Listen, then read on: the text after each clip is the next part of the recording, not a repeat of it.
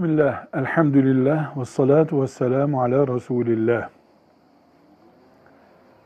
İddet, boşanan kadının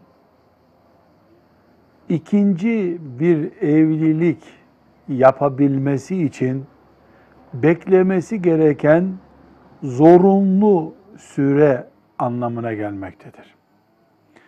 Boşanan kadın üç hayız dönemi kadar bekler. Bunu kabaca iki buçuk ay gibi diyebiliriz. Uzun limitiyle. Erkek iddet beklemez. Çünkü boşayan erkektir.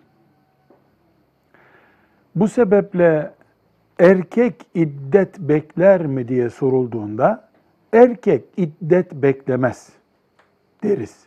Ama erkeğin boşadığı karısının iddetini beklemesi gereken süre olabilir.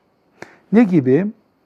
Mesela boşadığı kadının kız kardeşiyle, teyzesiyle, halasıyla evlenecekse bir daha erkek bir kadını boşadı. Yeni bir kadınla evlenmek istiyor. Bu kadın da boşadığı kadının kardeşi veya ablası, halası ve teyzesi ise o boşadığı kadının iddeti bitmeden onlarla evlenemez. Bu sebeple erkek sanki kendisi de iddet bekliyor gibi olur. Yeni evleneceği kadının o kadının ablası, teyzesi, halası olmasından dolayı.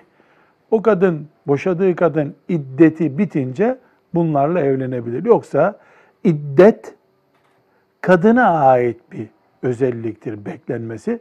Erkeğin iddet beklemesi diye bir şey yoktur. Velhamdülillahi Rabbil Alemin.